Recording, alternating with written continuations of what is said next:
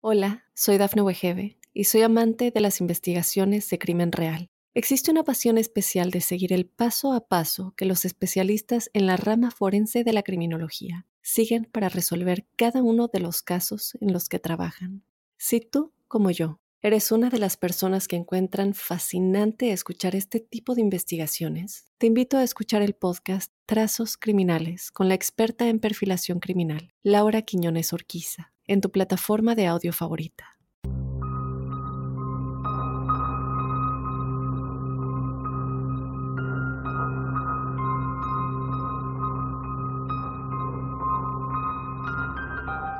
Hablar del Grimorio de San Cipriano es hablar de uno de los textos míticos cuya presencia se hace efectiva en muchas obras de estudiosos de las ciencias ocultas. Es uno de los conocidos grimorios o libros prohibidos que fueron fruto del interés de muchos a lo largo de la historia.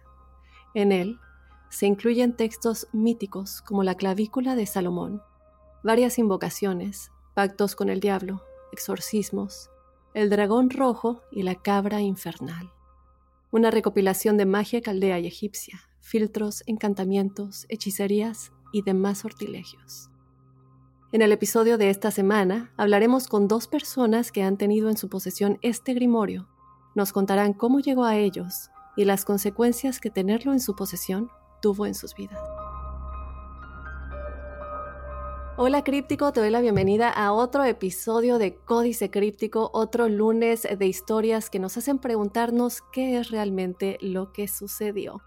Como ya lo vieron en el título del episodio, tenemos de nueva cuenta a mis muy buenos amigos de Observador Paranormal, Juan Manuel Torreblanca y Roberto Belmont, que nos estarán platicando de el Grimorio de San Cipriano, qué es lo que sucedió, qué es realmente todo lo que son los grimorios, no solamente del ocultismo, pero exactamente este que además les cuento que en su podcast van a tener muy pronto un episodio relacionado con todo esto, así que vayan a escucharlos de una vez, vayan a suscribirse a Observador Paranormal. Y bueno, sin más chicos, les doy la bienvenida, gracias por acompañarme otra vez. Muchísimas gracias, Daf. Gracias por la invitación. Gracias de nuevo por estar aquí contigo. Es un gusto, es un placer siempre platicar de estos temas y sobre todo esta historia que vamos a, contarte ahora, que realmente esta historia es, aparte de todo, nos, digámoslo así, nos unió en amistad a Robin a mí, de por sí éramos amigos, pero esta historia fue la que terminó de volver un poquito más creyente a Robin y nos hizo más amigos todavía aún más. Sí, sí, sí, me estabas platicando un poquito y yo estoy súper interesada en todo esto. Todo lo de los grimorios, hay tantas cosas eh, que me puse a leer y que llega a ti. Es algo que va mucho más allá. Y a ti te llegó este grimorio y posteriormente, como me contabas, tú se lo das a Roberto y nos vas a platicar un poquito a detalle de todo esto. Pero creo que para empezar, para toda la gente que no entienda muy bien qué es un grimorio, cuéntenme exactamente de qué se trata y por qué pueden ser peligrosos. Mira, un grimorio tal cual es un compilado de libros de instrucciones que son, bueno, que puede tener desde rituales, conjuros, todo es relacionado a la magia y a la hechicería.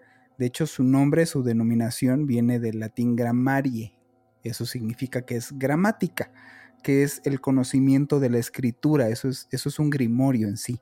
Entonces, estos libros que son un compilado de muchas, eh, eh, van desde vocaciones, desde, son escritos que son considerados como, digámoslo así, poderosos, en donde se hace ciertos rituales de alguna manera, incluso hay unos que son compilados de advertencias, de cosas que hacer, cosas que no hacer, y estos, estos escritos antiguos fueron muy resguardados desde hace muchos años, o sea, estamos hablando desde los egipcios, justo como mencionabas en el intro, desde los egipcios, desde los caldeos, en donde antes eh, existían, tú lo debes de saber, una especie de, de, digo, de personas que guardaban esta información que se les denominaba misterios. O sea, realmente no había un nombre para denominarlos porque justamente era secretismo puro. De ahí viene toda esta información ocultista, de ahí el término ocultismo, y este compilado de información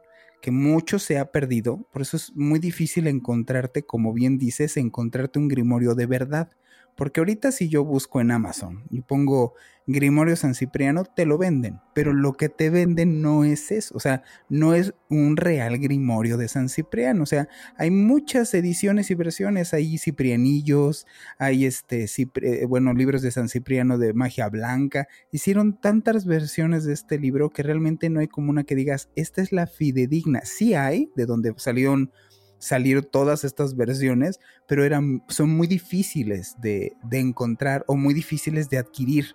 Yo, por como dices, llegó a mí este libro en circunstancias eh, muy extrañas. No es un libro que yo comprara, es un libro que yo adquirí porque me lo dieron. Y justamente las condiciones de este libro era yo no podía ni venderlo, ni deshacerme de él, ni tirarlo, ni este, ni vamos, ni regalarlo tenía que ser alguien que se lo tenía yo que pasar y así cuando me dijeron y dije, no lo podía creer, o sea, me dijeron, el libro como que tenía conciencia propia, me dijo, en algún momento, en algún punto, si el libro ya no debe de estar en ti o debe de estar contigo, llegará alguien y te va a preguntar directamente por él, sin otra cuestión, y se lo tienes que dar. O sea, no hay más, se lo tienes que dar. Y yo cuando me lo dijeron dije, ah, sí, mm, o sea, vamos, ya sabes que soy bastante escéptico y fue tal cual. O sea, ahorita que tengo aquí a Robin, Robin me ve con cara de, ¿en serio? Sí, o sea, en serio sí fue. O sea, en serio me dijeron eso y yo obviamente no lo creí en lo absoluto. Dije, esto no puede ser así. O sea, así ahora resulta que el libro así de, de cuento, ¿no? De terror tiene conciencia propia y me lo van a pedir. Así, ajá. Y fue tal cual. O sea, tal cual esta persona que iba acompañando a Robin, tal cual nada más volteó y dijo, ah, ok. O sea, es más, no dijo nada, nomás se acercó y lo agarró. Te quería contar exactamente justo, eh, ayer comencé a ver una serie y de verdad que fue pura casualidad, eh, no pensando en esto, casualmente la serie eh, tiene algo relacionado con este tema. Y en esta serie, y yo no sé, la gente puede creer o no en las brujas, personas como dices que realizan la hechicería, la magia negra y todo esto, pero bueno, en esta serie, para darte un contexto, la chica nace con estos poderes.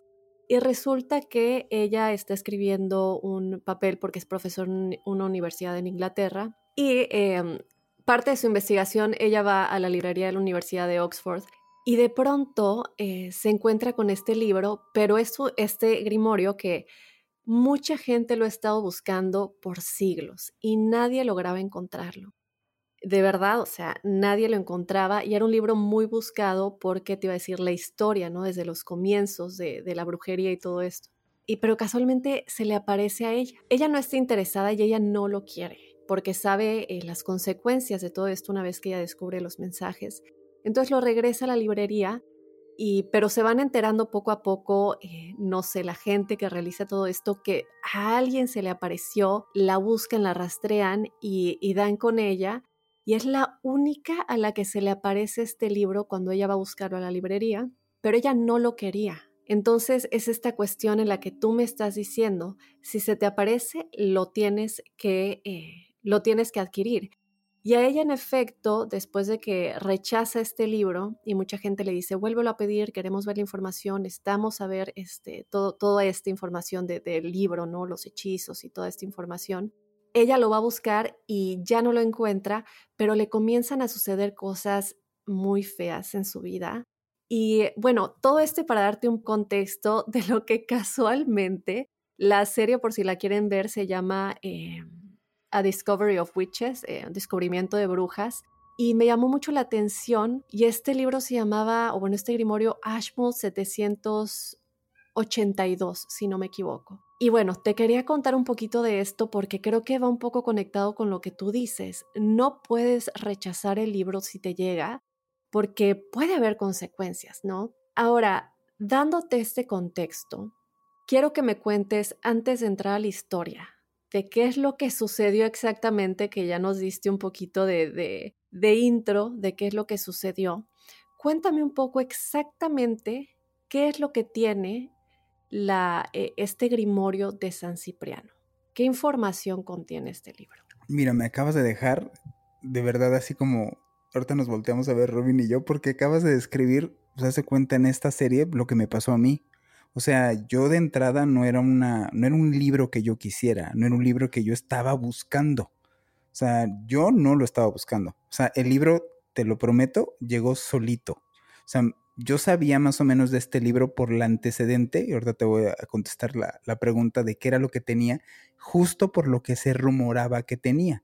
Esta serie de encantamientos que tiene este libro de, este, de San Cipriano, pues son muy famosos, bueno, vamos, son conocidos para la gente que les, nos gusta el ocultismo, pero realmente eh, es muy difícil tener uno en las manos. Así es que yo cuando a mí me dijeron así de, te voy a dar este libro y dije, ah, sí, ajá. Y resultó que sí era el, grimorio tal cual.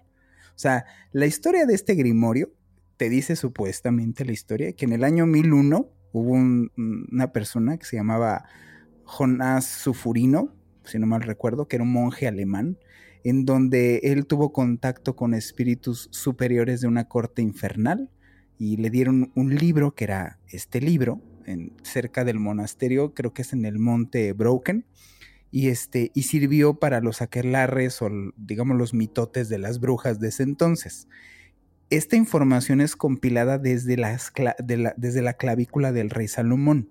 Es muy conocido este libro de la clavícula del rey Salomón. Es conocida la historia de que el rey Salomón poseía un anillo, el famoso anillo del rey Salomón, para poder dominar eh, a demonios. Incluso se dice que el templo de Jerusalén fue construido por el rey Salomón dándole indicaciones a los demonios. Y entonces desde las clavículas del rey Salomón no es otra cosa que un compilado de toda esta información de cómo es que lograba el rey Salomón dominar a estos demonios y de ahí parten variantes de información. San Cipriano es considerado actualmente como pues un santo para la para la religión cristiana, o sea, es un mártir que supuestamente dejó todo el asunto de la brujería y fue un ferviente defensor del cristianismo después. Pero de en su paso dejó esto, estos, este compilado de información de sus anotaciones. O sea, realmente San Cipriano no es que escribiera un libro, es que eran las anotaciones de San Cipriano. Y entonces estas anotaciones eran muy de la mano a las clavículas del rey Salomón. Entonces el compilado, los compilados que se han hecho de todas las versiones que existen de este libro, pues hay muchas. Yo la que tengo, o sea, bueno, más bien, la que yo tuve, la que tuve en mis manos, no es una que yo me haya encontrado en, digámoslo así, como referencia en lo que está como popularmente, que si tú ahorita lo pones en un buscador y pones contenido de, libro de San Cipriano, te aparece. Si hay cosas, muy mencionado este personaje de Lucifugo Rofocale, que, que sí viene o que sí venía en este libro que yo tenía, y es muy, y vamos, el, la, digámoslo así, el significado de este personaje de Lucifugo Rofocale es muy importante porque en sí es como lo que pasa con el nombre del diablo o Satanás, no son nombres, son adjetivos. O sea, Lucifugo Rofocale, su, su división de Lucifugo, que este, bueno, que te la quiero compartir es, Lucifugo es el que huye de la luz y Rofocale es el que crea la riqueza. O sea, si tú compaginas el nombre de Lucifugo Rofocale, es un adjetivo para decir el que huye de la luz y crea la riqueza. No es un nombre. O sea, es como, o sea, justamente Satanás, diablo, son adjetivos. Este personaje es el que sí salía en mi libro. O sea, sí lo mencionaba y era todo un apartado muy grande para contactar esta entidad. Ok, y, solamente para recordar, dime si estoy en lo incorrecto, Lucifugo Rofocale no es este, esta entidad con la que Josué hizo el pacto. Justamente, esa misma, porque incluso yo, yo, por eso, yo por eso conozco este libro, porque él menciona que él hace contacto por, por el, libro de San Cipriano. O sea, él él declara que él hizo ese ritual no porque fuera como el más eh, digámoslo así, el más accesible, sino era el que en ese entonces podía realizar. Entonces hay muchas maneras de invocar a Lucifugo Rofocale y es justo esta misma entidad porque lo que buscaba es quien le diera o alguna manera de tener o obtener riquezas de manera pronta. Es con quien supuestamente Josué hace un pacto con esta entidad de el que huye de la luz y crea la riqueza. Quiero que me cuenten un poco, chicos, el por qué este grimorio o las energías, eh, y de todos los grimorios en general, ¿por qué escogen a determinadas personas? ¿Será que eh, ustedes tengan una idea de qué es exactamente lo que sucede? Eh, de por qué algunas personas son como las elegidas para tener acceso a toda esta información? Pues no, yo al menos mm, lo que puedo decirte, ahorita te contestará Robin su parte, yo la verdad es, es un asunto que yo al día de hoy me sigo preguntando. ¿Por qué es que yo me encontré este libro? La manera en la cual me, me dieron este libro, porque no fue un libro, vamos, que yo incluso tuviera un intercambio, ¿no? O sea, al menos algo de, bueno, tú me lo das y, y yo te presto otro, no sé, en fin, no, fue de, como aparente desinteresadamente me lo dieron y me, o sea, para pronto, o sea, quien me lo dio es una persona que está totalmente metida en este asunto de luciferismo. Se tienen muchísimas, eh, muchos mitos acerca del, del luciferismo, del satanismo, porque luego, luego la gente crea una idea errónea de lo que es una persona que está metido en esto. O sea, una persona que está metido en esto hay familias enteras, ¿no? Y, papá, mamá, hijitos, todos.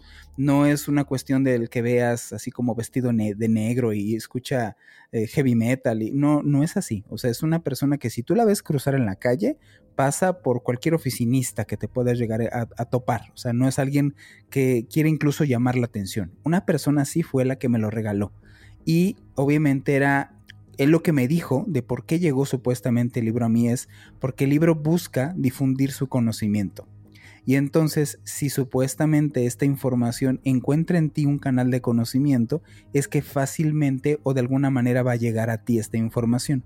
Si la información se pierde o la información deja de difundirse, este libro no, o digámoslo así, estos escritos de poder, pues no se ven sesgados y no es algo que, que, supuestamente sea conveniente para las energías que están detrás de todos estos conocimientos. Entonces encuentra su canal de difusión. O sea, hablando propiamente de satanismo y luciferismo, eso es lo que promueven. La gente cree que la venta del, o un pacto con el diablo es venderle tu alma, ¿no? El famosísimo pacto del diablo y es venderle tu alma y al diablo no le interesa tu alma, al diablo lo que le interesa es justamente la difusión y adoración. Entonces esto es, haz de cuenta que muy similar. Yo tenía este amigo no porque creas que yo soy ni luciferino, ni Rosacruz, ni no, no, no, sino porque tú lo sabes, siempre está, he estado interesado en el conocimiento y en conocer todas las versiones. Entonces me interesaba saber, me interesaba saber eh, esta, esta como versión de, de estas personas, que era lo que realmente querían, pues vamos, creían o, cómo era lo que ellos pensaban que, era lo que había sucedido, o en fin, o sea, me llamaba mucho la atención como a todo mundo, y qué mejor que me lo contara alguien de primera mano y no estarme haciendo referencias erróneas. Entonces por eso tuve contacto con estas personas.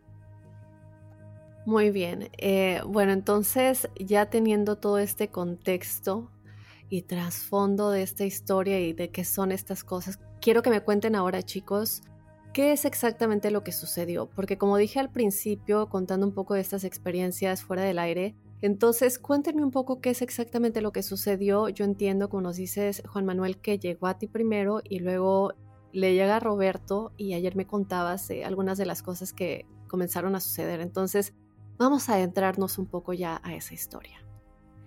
Bueno, creo que eh, eh, aquí es donde tengo que entrar yo, esta parte de la historia, porque creo que todo la, cuestión de, qué es el libro, eh, todo lo que contiene y a quién uno está llamando cuando empieza a leer ese libro, creo que toda esa información, siempre lo he dicho, el maestro es Juan Manuel.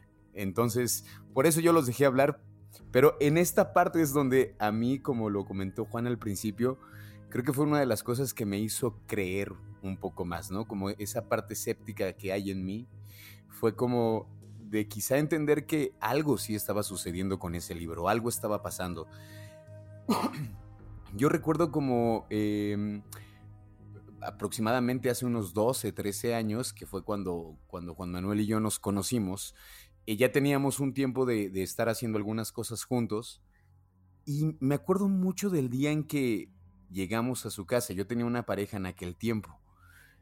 Y recuerdo que fue muy extraño porque a pesar de que íbamos muy seguido a su casa, ese, esa noche, porque aparte fue de noche, teníamos que grabar unos, unos eh, comerciales para una marca eh, y los teníamos que entregar pronto. Entonces eh, Juan Manuel me habla y me dice, ¿sabes qué? Me urge que vengas. Yo estaba en algún ensayo de una obra de teatro justamente, una obra que se llamaba La Niña del Infierno y me hace, eh, me dice Juan Manuel que si puedo llegar a tal hora a su casa, yo salía más o menos como a las 10 de la noche y recuerdo que llegamos como entre 10 y media y 11. Lo primero que me acuerdo es que ese día que entramos, mi pareja en aquel momento, lo primero que hizo fue irse directamente a los libros. Aquí digamos como una cosa curiosa es que los libros siempre habían estado allí y no era la primera vez que íbamos a esa casa. Entonces fue directamente al, librero que tenía allí en la sala. Y una cosa, o sea, también lo que me parece muy extraño es que este libro, digamos, en la pasta, eh, ni, en la, ¿cómo se llama? El, en, el lomo, en, la parte del lomo, tampoco viene el nombre del, del, libro, o sea, tampoco es un libro que digas, ah, mira, aquí está San Cipriano. No, fue como sacarlo, algo le habrá llamado la atención a ella, que decide sacar el libro y entonces empieza a hojearlo. Pero yo me acuerdo mucho la cara de Juan ese día, que volteó como diciendo, no lo leas, no lo leas. Y entonces ella como que no dijo, ¿por qué no? Y empezó como a leer, no, de, hecho lo primero que lo, que le respondió a Juan le dijo, no lo voy a leer, solamente estoy viendo las imágenes.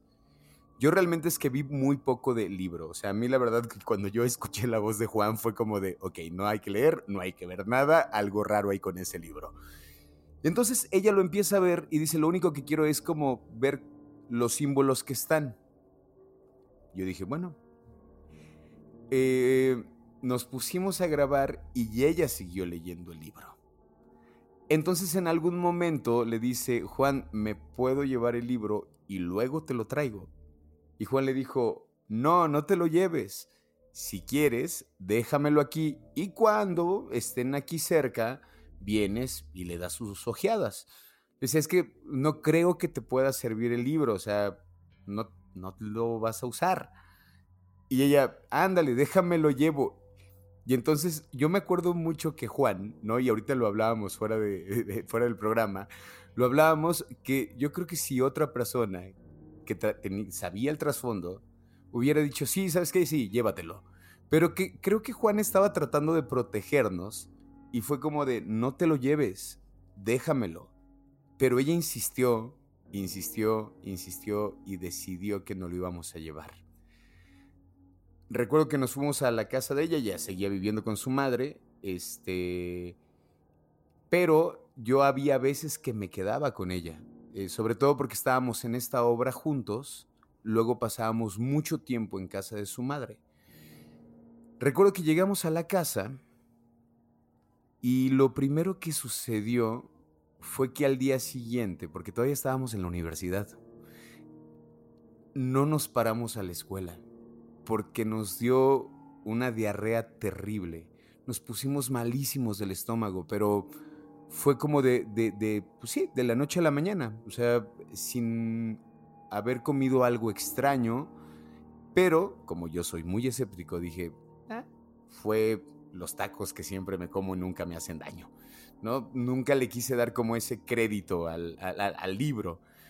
Pero lo curioso es que nos pusimos de verdad muy mal. O sea, costa de, que primero fue eh, la cuestión de, la diarrea, luego fue un vómito increíble. Nosotros teníamos, eh, a unos días teníamos que estrenar la obra y tenía que ir a terminar a grabar unas cosas con, con Juan y no llegué. Entonces habían pasado como dos días que no me había reportado hasta que Juan nos habló y fue como de, ¿cómo están? Y yo le dije, es que estamos muy mal. O sea, pero yo nunca le dije como, estamos mal por culpa de tu libro. No, fue como de, estamos mal, algo nos hizo daño. Fue como de, algo ha estado leyendo esta chica, ¿no? Y ya le dijo, yo le dije, ¿has estado leyendo algo? Me dijo, sí. ¿Qué parte? Ya no me acuerdo qué parte estaba leyendo. Y entonces le digo, bueno, que está leyendo esta parte. Me dice, ¿saben qué? Necesitan tirar ese libro. Y ya nos dio algunas indicaciones de cómo se tenía que tirar.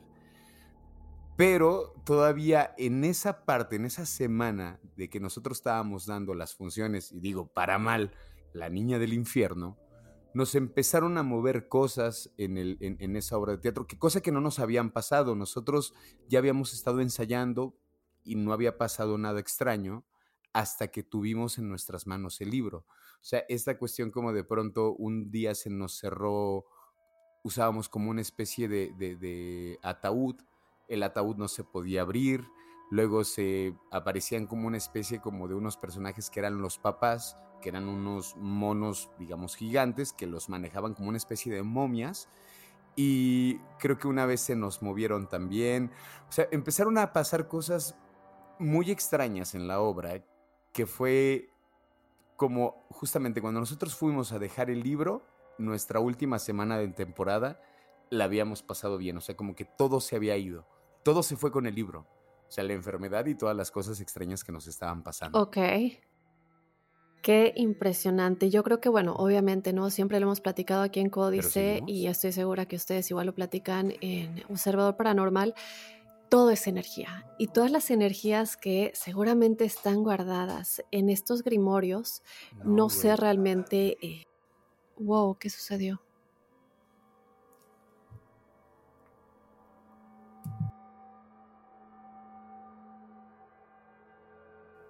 ya, o sea, yo me quedé hablando, me quedé a medias porque estaba hablando, porque pensé que... Em,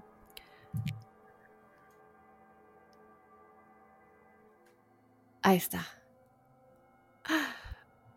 Pensé que él había terminado eh, la idea, lo que estaba contando, entonces me puse a hablar un poco de las energías y lo estaba conectando, bueno, lo iba a conectar un poco con algo que ya terminó.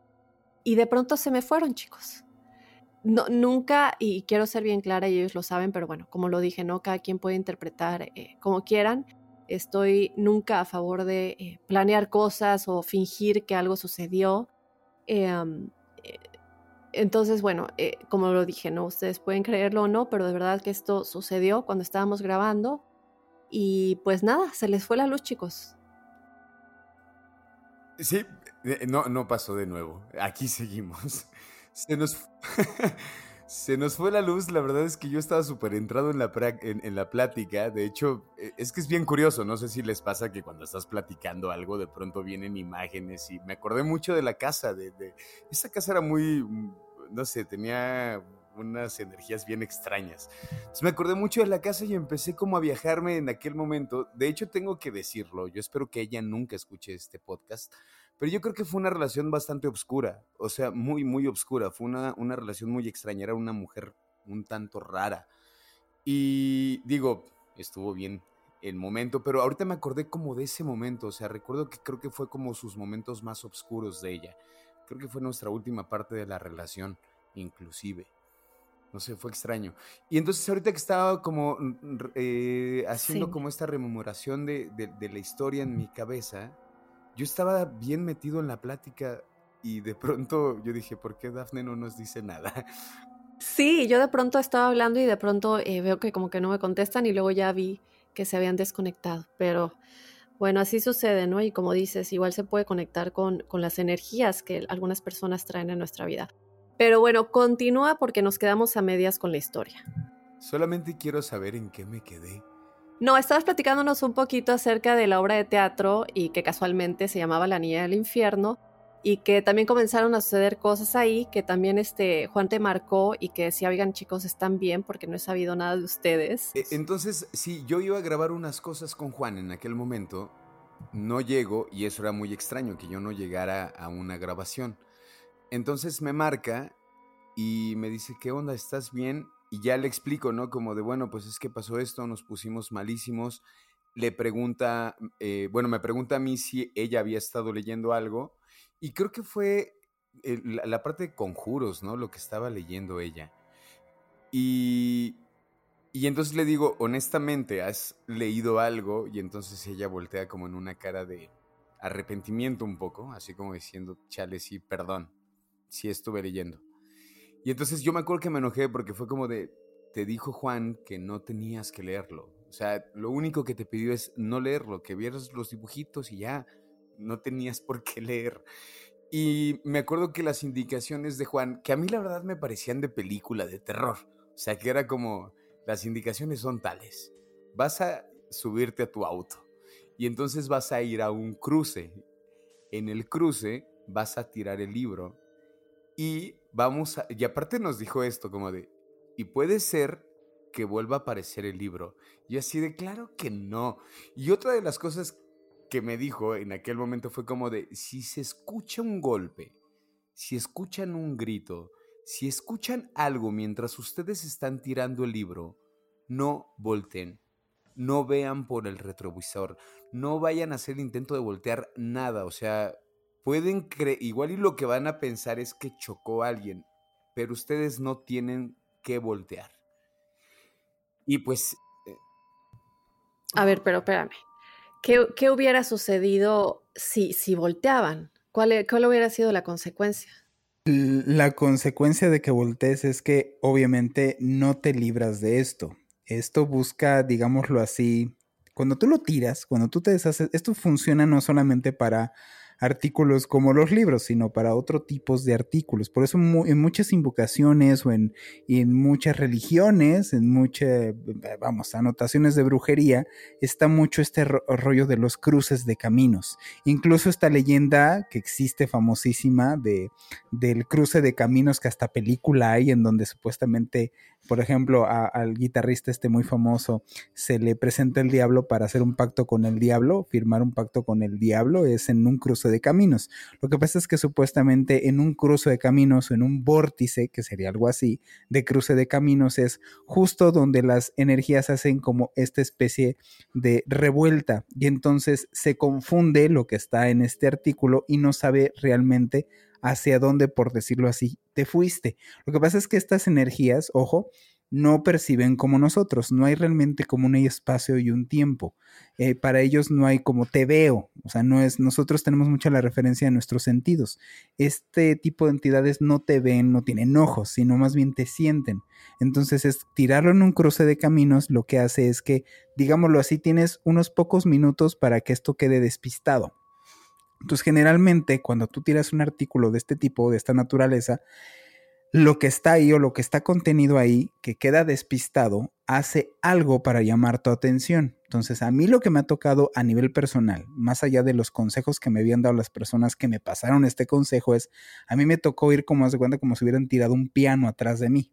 Y lo mismo que me pasó a mí, le, le, le, expliqué a Robin. O sea, puedes oír, me dijeron, puedes oír gritos, puedes oír como que se rompe algo muy fuerte o choca algo contra ti o incluso puedes llegar a sentir un empellón en la parte de atrás del carro. O sea, como que algo te empujara desde la parte de atrás, como que incluso se acelera el carro.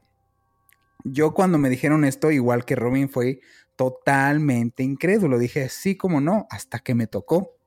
Y yo escuché, o sea, yo lo que escuché es ese tronido, como si cada parte, como si fuera madera, se estuviera tronando todo un piano lo que hizo en mí fue no querer voltear incluso, porque la advertencia es eso, no voltees y luego ya lo oyes. Yo lo que hice es me congelé como paleta, sabes que me pasó cuando estaba más joven, y no volteé. Y entonces es por eso la advertencia de no voltear. Eso es lo que le había recomendado yo a Robini.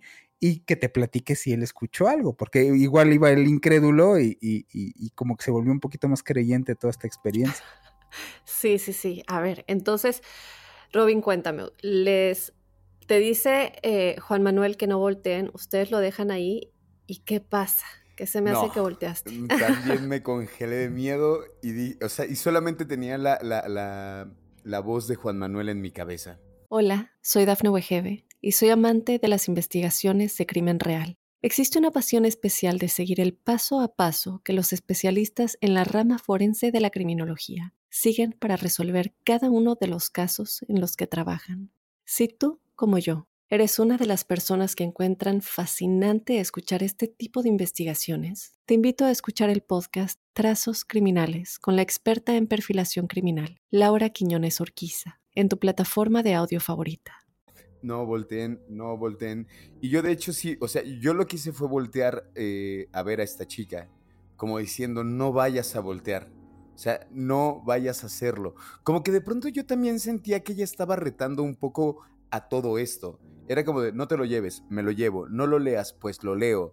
Y entonces ya a ese nivel, yo sentía que era como de, no vayas a voltear, pues volteo. Y yo dije, por favor, no lo hagas, ¿no? Entonces cuando íbamos en el, callo, en el carro, yo me acuerdo que yo iba manejando. Entonces íbamos manejando, bueno, iba manejando yo, ella iba de copiloto yo recuerdo que yo tiro el libro, o sea, pasamos en el, en el cruce, agarro el libro, lo tiro y entonces se escucha como si unos carros hubieran, si hubieran chocado, ¿no? O sea, como un choque atrás de nosotros. Y entonces volteo y le digo, no voltees, no voltees, no vayas a voltear, por favor. Acelero, vamos a dar como una vuelta así, vuelta, y como que nos paramos un poco adelante para ver si escuchábamos después ambulancias o algo. Porque también en mi cabeza fue como de, ¿y si tiré el libro y algo pasó con un carro atrás? Dije, bueno, ¿qué le va a poder hacer un libro a un carro? ¿No? O sea, pero también en ese momento fue como de, claro, tiré el libro, él quién sabe qué pensó que tiré, igual le dio el volantazo y por eso chocó. Al final del que chocara fue mi culpa y a mí no me importó y me seguí. O sea, ese tipo de cosas me pasaban por la cabeza, ¿no? pero también tenía la voz de Juan Manuel diciéndome, no vayas a voltear, por favor. Y entonces, a partir de ese momento, a mí ya no me pasó nada. O sea, bueno, por lo menos a mí ya no. No sé si a ella. Digo, y es que tiempo después terminamos. Eso también, digo, creo que por ahí me libré de esa relación. Espero que ella nunca escuche este podcast. Esperemos que no lo vaya a escuchar, no vaya a ser que las energías nos, nos hagan una mala jugada, pero me parece tan impresionante porque como todo se conecta, ¿no? Hablamos mucho de las energías, se conecta, siento yo, un poco con eh, cuando alguien te hace eh, magia negra, ¿no? Te hace alguna brujería y como muchos de los testimoniales que nos llegan de la audiencia que tienen relación con esto, es como ellos empiezan a sentir enfermos, lo que les pasó a ustedes y van al doctor y no tienen nada y es como no entender hasta que bueno, de pronto eh, se dan cuenta que alguien les hizo magia negra. También me recuerda un poco a los objetos malditos, ¿no? Y eh, como cuando ves directamente a los ojos de la muñeca Anabel, que bueno, creo que todos eh, conocen el museo de, de Eddie Lauren Warren y, y cómo tiene esta muñeca y lo primero que, que tiene la advertencia es no tocar y tampoco intentar ver directamente eh, a los ojos, ¿no? Y existen, así como tu exnovia, gente que les gusta retar a las energías y un motociclista, bueno, alguien que iba en una moto, pero creo que era un periodista, eh, fue a investigar un poco acerca de, del museo, entrevistó a, Lorraine y desde luego que retó, eh, se acercó mucho a, a, este como casquete en el que está la muñeca y la miró directamente a los ojos y cuando se fue, posiblemente ustedes ya saben esta historia, sufrió un accidente muy, muy grave en su motocicleta, ¿no? Entonces, ¿cómo es importante, crípticos, yo sé que la curiosidad mató al gato, pero entonces se los recuerdo. Vayan, eh, no vayan a estar tratando de investigar o a buscar o a conseguir cualquier tipo de grimorio porque pues las consecuencias pueden ser un poco graves. Entonces, bueno, ya con esta historia que nos contaste, Roberto, le toca a Juan Manuel, que también me había contado que le sucedieron algunas cosas. A ti te llega, Juan Manuel, este grimorio y ¿qué pasa? O sea, Roberto no lo quiso leer, eh, la, la novia lo hizo. Tú si lo leíste, si te dedicaste un poco a ver un poco más de la información que había ahí, o a buscar cómo se hacían los hechizos, o simplemente lo recibiste y dijiste, no, lo voy a poner aquí en mi librero y no lo voy a tocar. No, mira, para nada fue para mí verlo como un trofeo. En esa época, yo en esa época estaba eh, recién separado. Estaba yo solo, vivía solo en esta casa que te menciona Robin. Una casa que la verdad sí estaba tenía lo suyo, tenía una energía muy especial. Al día de hoy esta casa, es más, demolieron todo, hicieron como centro comercial, bueno, no centro comercial, hicieron ahí una farmacia, pues, o sea, hicieron locales y al día de hoy, digo, esta casa tendrá derrumbada pues más de 10 años y esta casa al día de hoy, el espacio de la casa sigue en, en renta, o sea, nunca se ha rentado el lugar sí estaba muy raro, la verdad, donde yo vivía. Persona que iba, persona que me decía, es que se siente rara tu casa. Mi mamá, que en paz descanse, una vez me la encontré afuera a las 3 de la mañana en una celebración de Año Nuevo. Yo la fui a dejar y me regresé a la fiesta y regresando como a las 3 de la mañana me la encuentro fuera en la calle, en pijama, y me empieza a gritar mamá así de cómo es posible que puedas vivir tú aquí, estás loco, ya salte de este lugar, porque sí se, sí se sentían muchas cosas, sí veía yo muchas cosas y yo entiendo que era, mm, o sea, era como todo el conjunto. El lugar en sí tenía ya una energía muy especial. Sí pasaba, tengo innumerable de, anécdotas de este lugar, este, pues, de, asuntos paranormales, y luego viviendo solo. Y luego, pues tenía objetos más o menos de este tipo, porque en esa época todavía me salía a campo. De hecho, fue como la parte en la cual decidí ya no estar o ya no entrar a campo justamente por este tipo de experiencias donde ya te empiezan como a seguir este tipo de entidades. Entonces, yo tomé la decisión de justo después de justo después de esta situación que pasó con Robin, unos meses después detenerme en eso y ya no ya no continuar. O sea, al día de hoy yo reconozco que me ha vuelto esta como andancia, como este gusto otra vez a decir, híjole, imagínate que te dejaran, te llegaran con todos los boletos pagados para ir a la casa Boleskin y, meterte ahí, ¿no? O sea, yo al día de hoy como como ya es muy lejano lo que me pasó, pues yo ahorita ya lo llego a considerar. Pero en ese entonces ya era un cúmulo de cosas. Entonces, eh, para mí fue distinto el, aspecto de Robin, porque cuando yo lo veo así, o sea, a mí me lo pide, yo les doy esta advertencia, porque dije, ¿por qué ellos? Porque ellos me lo piden. Yo me imaginaba a alguien en ese entonces que me iba a llegar como pues, simplemente con afinidad de esto, ¿no? esta persona que te menciona Robin, para nada le veías un tinte como que le gustara incluso las cosas ocultistas. Entonces, justo por eso se fue mi, mi, mi advertencia, porque incluso me acuerdo, es que, es que déjame llevármelo. Y le dije, es que si te lo llevas ya no me lo puedes devolver. O sea, ya no me puedes devolver el libro. O sea, si te lo llevas, te lo llevaste.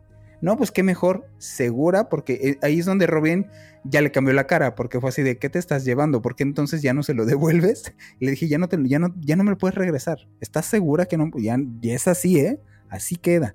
Sí está bien. Entonces yo como lo vivo es, pasan días como te dice él, ya este, resulta que no llegan, resulta que les mueven cosas y a mí me empiezan a suceder cosas extrañas en esta casa. Cosas extrañas, dato curioso, así por ejemplo una de tantas, en esta, en esta casa percibías como una especie como de niña. Yo digo como especie porque digo, a final de cuentas a mí nunca me constató que fuera una niña, pero lo que sentías que andaba rondando ahí, incluso mis perros, era buscaban como lo que ellos veían como era una estatura chiquita, pues, o sea, incluso se agachaban abajo de las camas. Entonces me pasó una vez que me duermo, esta niña la oías como llorar en varias recámaras yo hacía como, me hacía oxiso, me ponía yo mi televisión a ver series y yo me quedaba dormido.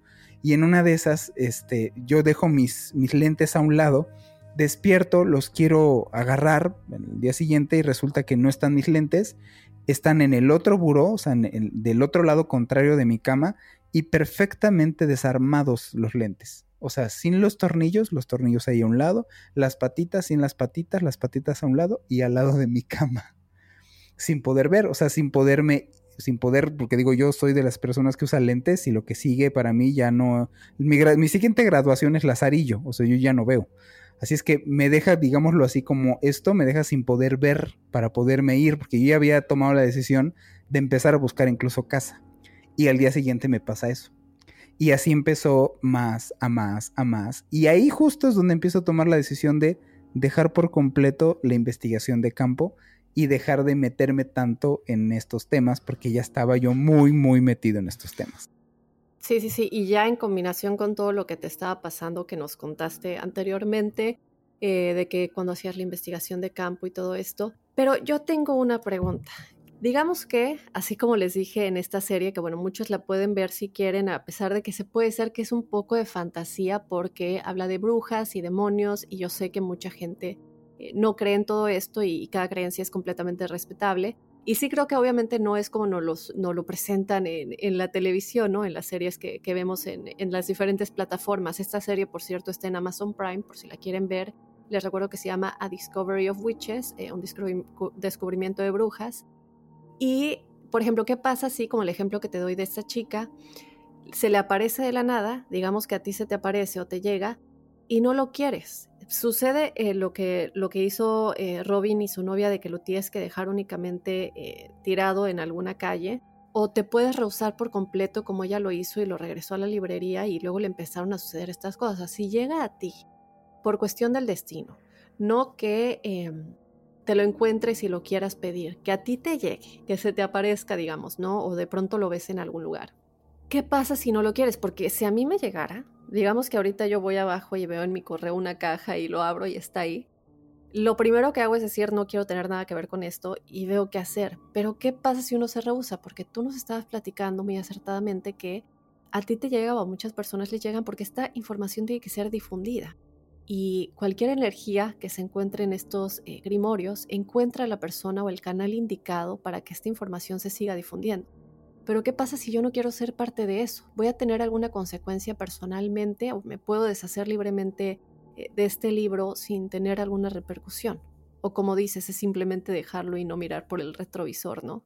Pues yo no conozco a una persona que le haya llegado el libro y que no haya como, por ejemplo yo, yo nunca tuve la necesidad de que este, este libro llegara a mis manos, ni deseé que este libro llegara a mis manos, pero cuando llegó a mis manos, yo sí pude leerlo. Una de tus preguntas era antes, esta era que sí, yo lo leí.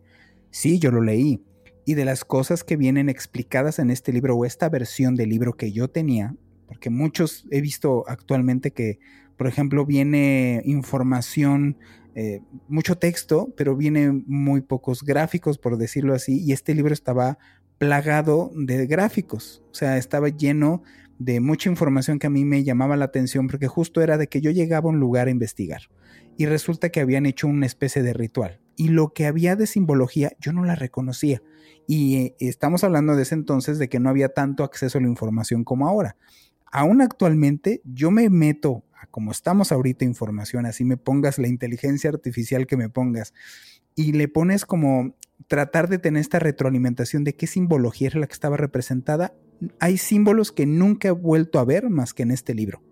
Y obviamente lo que te hacía esta referencia era una especie como de glosario en donde decía para invocar a tal entidad es este, esta simbología. Y esta variante es para, esta, no, para esta, esta hora del día.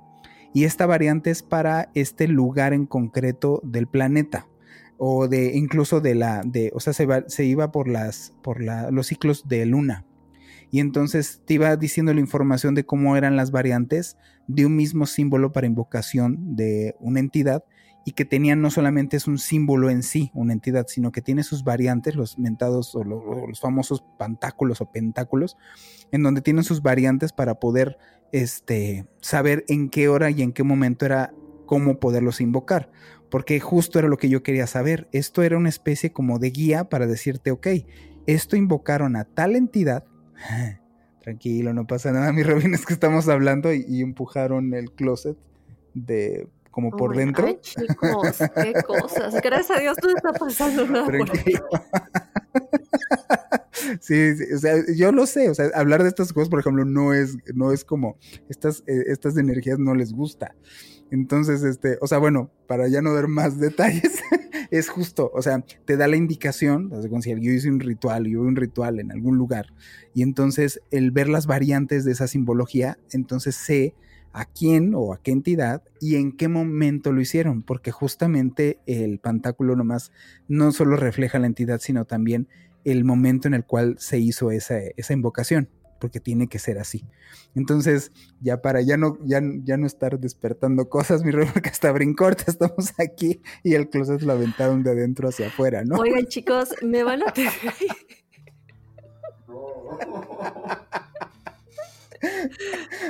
o sea, digo, te lo juro que no es, o sea, para nada es, armado. O sea, siempre me pasa de que cuando es de veras, empiezan a pasar estas cositas. Ay, no, no, no. Gracias a Dios, aquí todo está muy bien, está sucediendo.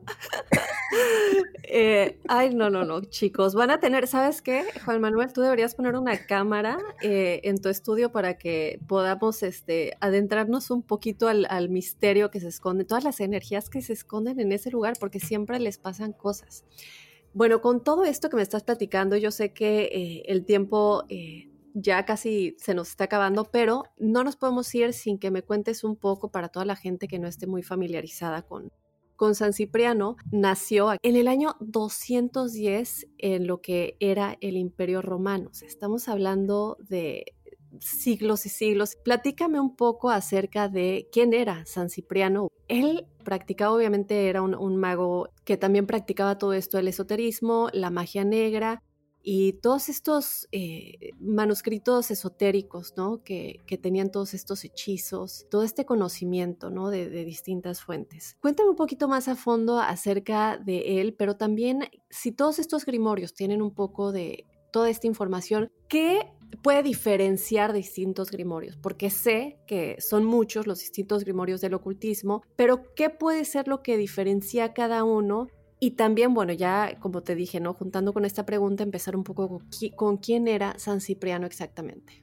Mira, San Cipriano, eh, lo que pasa es que antes, o sea, e, esto viene justamente desde esas épocas, que, esas épocas que estás diciendo tú, viene de un obscurantismo, la época obscurantista es donde se dio más la información referente a todo el ocultismo, precisamente ahorita ya tenemos una connotación negativa y positiva muy marcada hacia estos temas, pero antes no era tal cual así.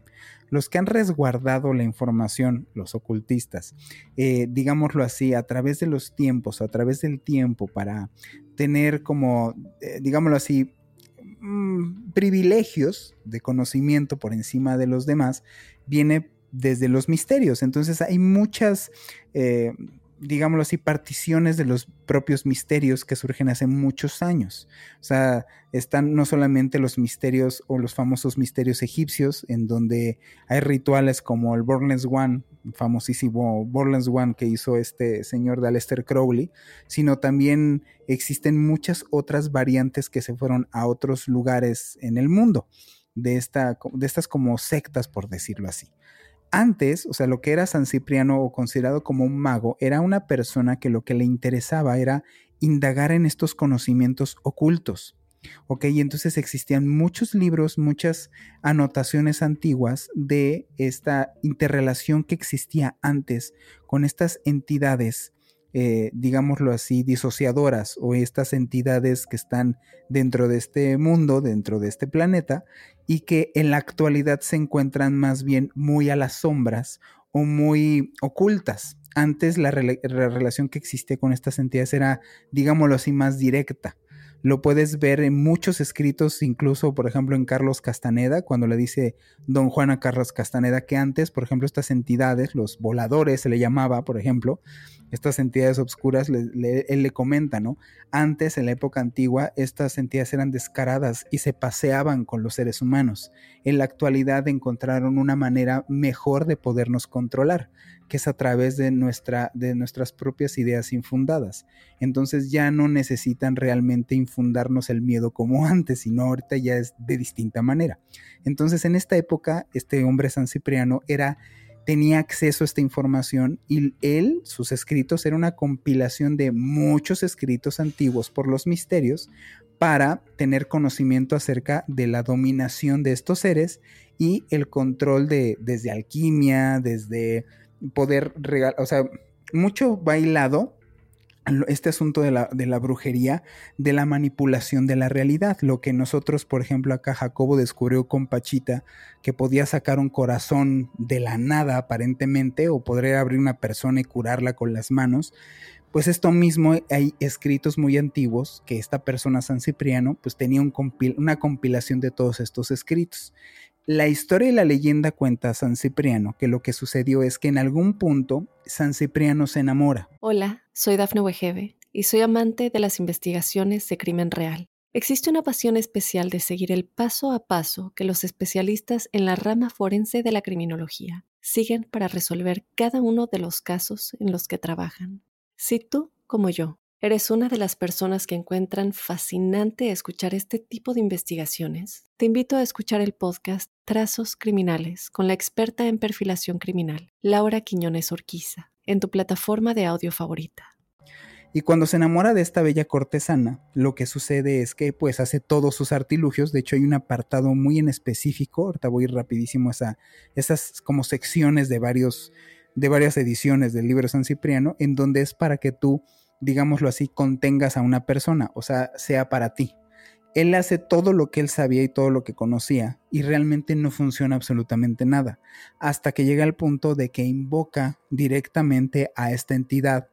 Vamos, ponerle un nombre lucifugo rofocales, otro adjetivo más de nombre a la entidad que ya todos sabemos que quién estamos hablando, ¿no? Y esta entidad le dice, lo que pasa es que esta cortesana no es, no puedo realmente hacerle nada porque ella es cristiana y contra eso yo no puedo. Yo no puedo controlarla bajo esa voluntad que tú quieres. Entonces, San Cipriano cuenta supuestamente el escrito de que después de que pasó eso se da cuenta que existe un todopoderoso, deja todo atrás de la brujería y se convierte al cristianismo y realmente es reconocido por la iglesia cristiana. Digo, se celebra el 16 de septiembre el, santo de San Cipriano. No, no crean que estoy sacándomelo de la manga. Existe realmente hasta la veneración cristiana de San Cipriano. Esa es la, la historia de él. Y en cuanto a las versiones, te digo, hay muchas versiones. Hay, por ejemplo, el, Ciprianillo para los religiosos. O sea, existe, por ejemplo, un libro de San Cipriano compilatorio chiquito, en donde no vienen las invocaciones a los demonios, más bien el, poder de controlarlos. O sea, cómo tú controlas o cómo tú detienes a un demonio. O sea, vienen muchas versiones. Está ese, está el, el, por ejemplo, la primera edición es la edición la edición rabina veneciana, la edición de la rabina veneciana Cabina, que es la primera supuesta edición transcrita al español, que supuestamente es una copia fidedigna, que al que, al que lo pescan haciendo esta copia lo matan, o sea, lo asesinan, lo le dicen, o sea, lo condenan por estar haciendo esto y es supuestamente pasado tal cual de los escritos de San Cipriano. Entonces tú lees esas, bueno, la versión que yo tenía era muy similar a lo que yo veo que contenía eso, que son instrucciones para invocaciones, lo que te estoy diciendo como una especie de glosario de demonología, como una especie de calendarios precisamente para cuándo hacer rituales, cuándo no hacerlos. Venía, este, por ejemplo, hay un apartado que era el Sanctum Ractum, una cosa así, o Sanctum Regnum, una, una, una cosa así me acuerdo que se llamaba y era para establecer pactos tal cual, este, en fin, o sea, tenía muchas, mucha información, pero también agregado de muchas cosas. O sea, venía, por ejemplo, cosas de comportamiento, cosas, historia de, por ejemplo, del San Cipriano. Como hay tantas versiones, entonces hay, es como una compilación, es como lo que sucede con la Biblia, ¿no? Que la Biblia realmente es una compilación de muchos libros. El libro que yo tenía en las manos era una compilación de mucha información. Y venía un apartado muy grande de invocaciones muy grande, que es la que estaba leyendo esta, esta mujer, que estaba clavándose mucho porque venía justo muy descriptiva de el simbolito, las horitas, todo como tenía que hacer, lo que tenías que poner, lo que tenías que conseguir. Entonces realmente, por ejemplo, en, ese apartado, ahí pasa, ¿no? De que puedes tener el libro San Cipriano, pero no creas que los rituales son fáciles.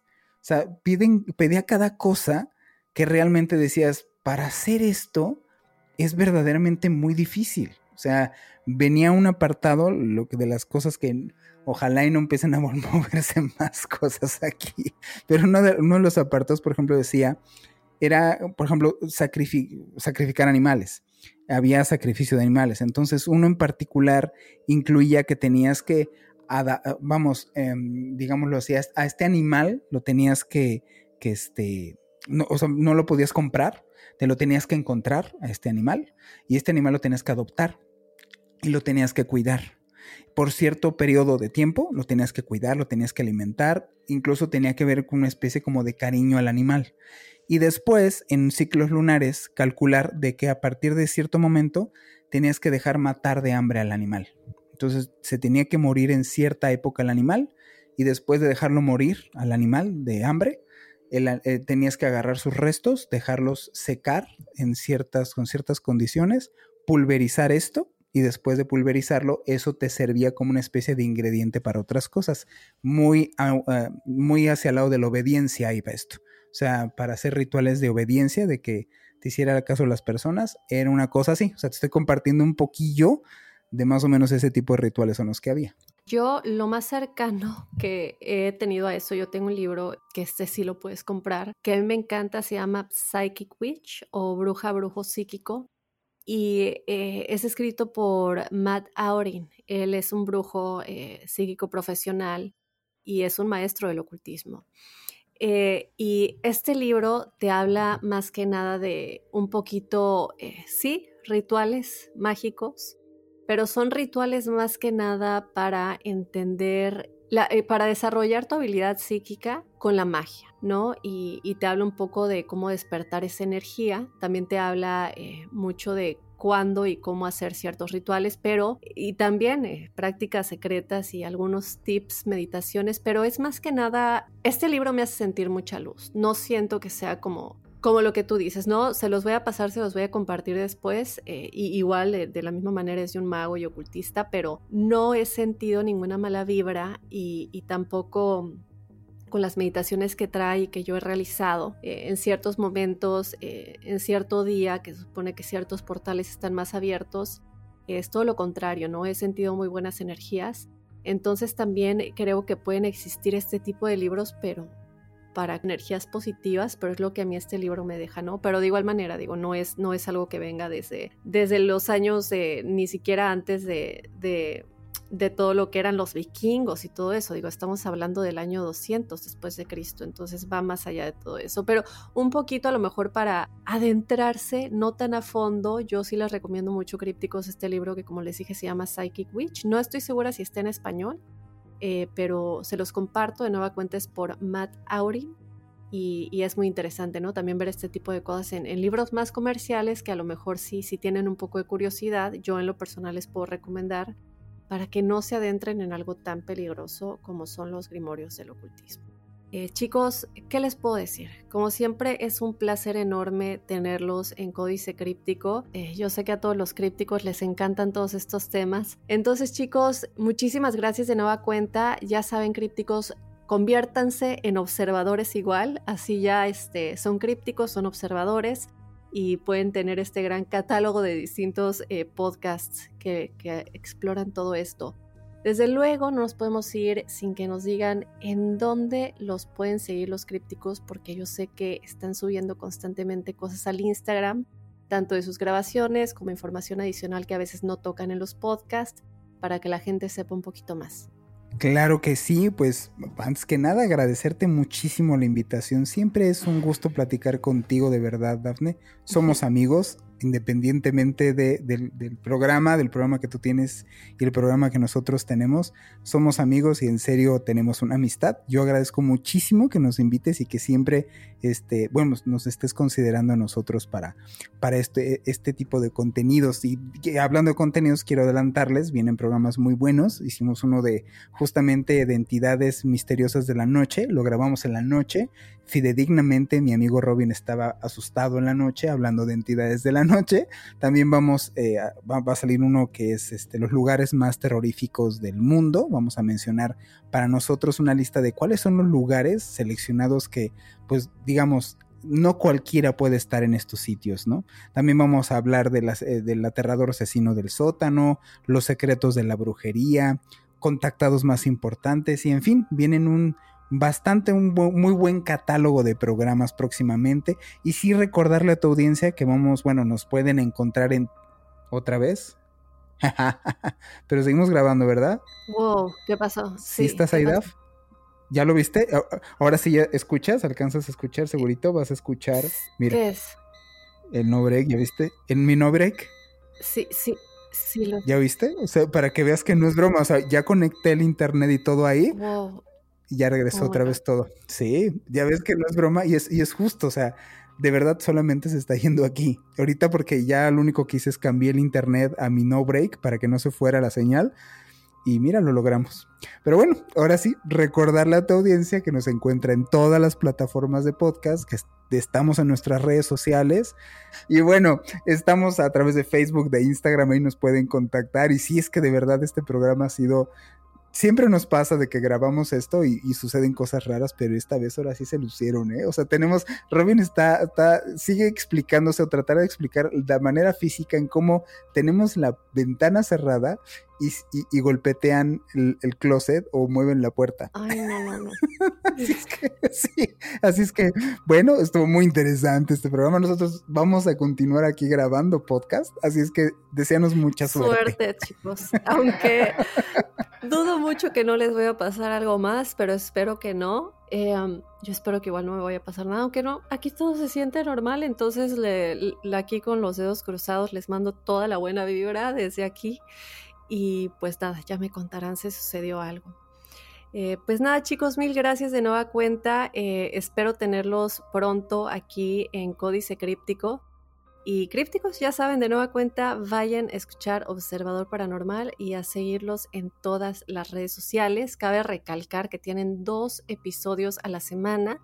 Los pueden escuchar todos los martes y todos los jueves, así que tienen doble para que, para que se pongan todavía más felices que siempre eh, con este tipo de temas siempre piden más contenido. Y pues nada, de esta manera me voy a despedir del episodio de esta semana. Como siempre ya sabes que te espero este jueves con los testimoniales crípticos. Si tú quieres ser parte de este episodio, mándanos tu historia paranormal o sobrenatural a códicecríptico.gmail.com. Yo te recuerdo que esto lo puedes hacer de manera escrita si tú quieres que yo lea tu historia o de igual manera nos puedes mandar un audio si lo quieres contar de tu propia voz. Y luego te espero el próximo lunes con otro códice críptico.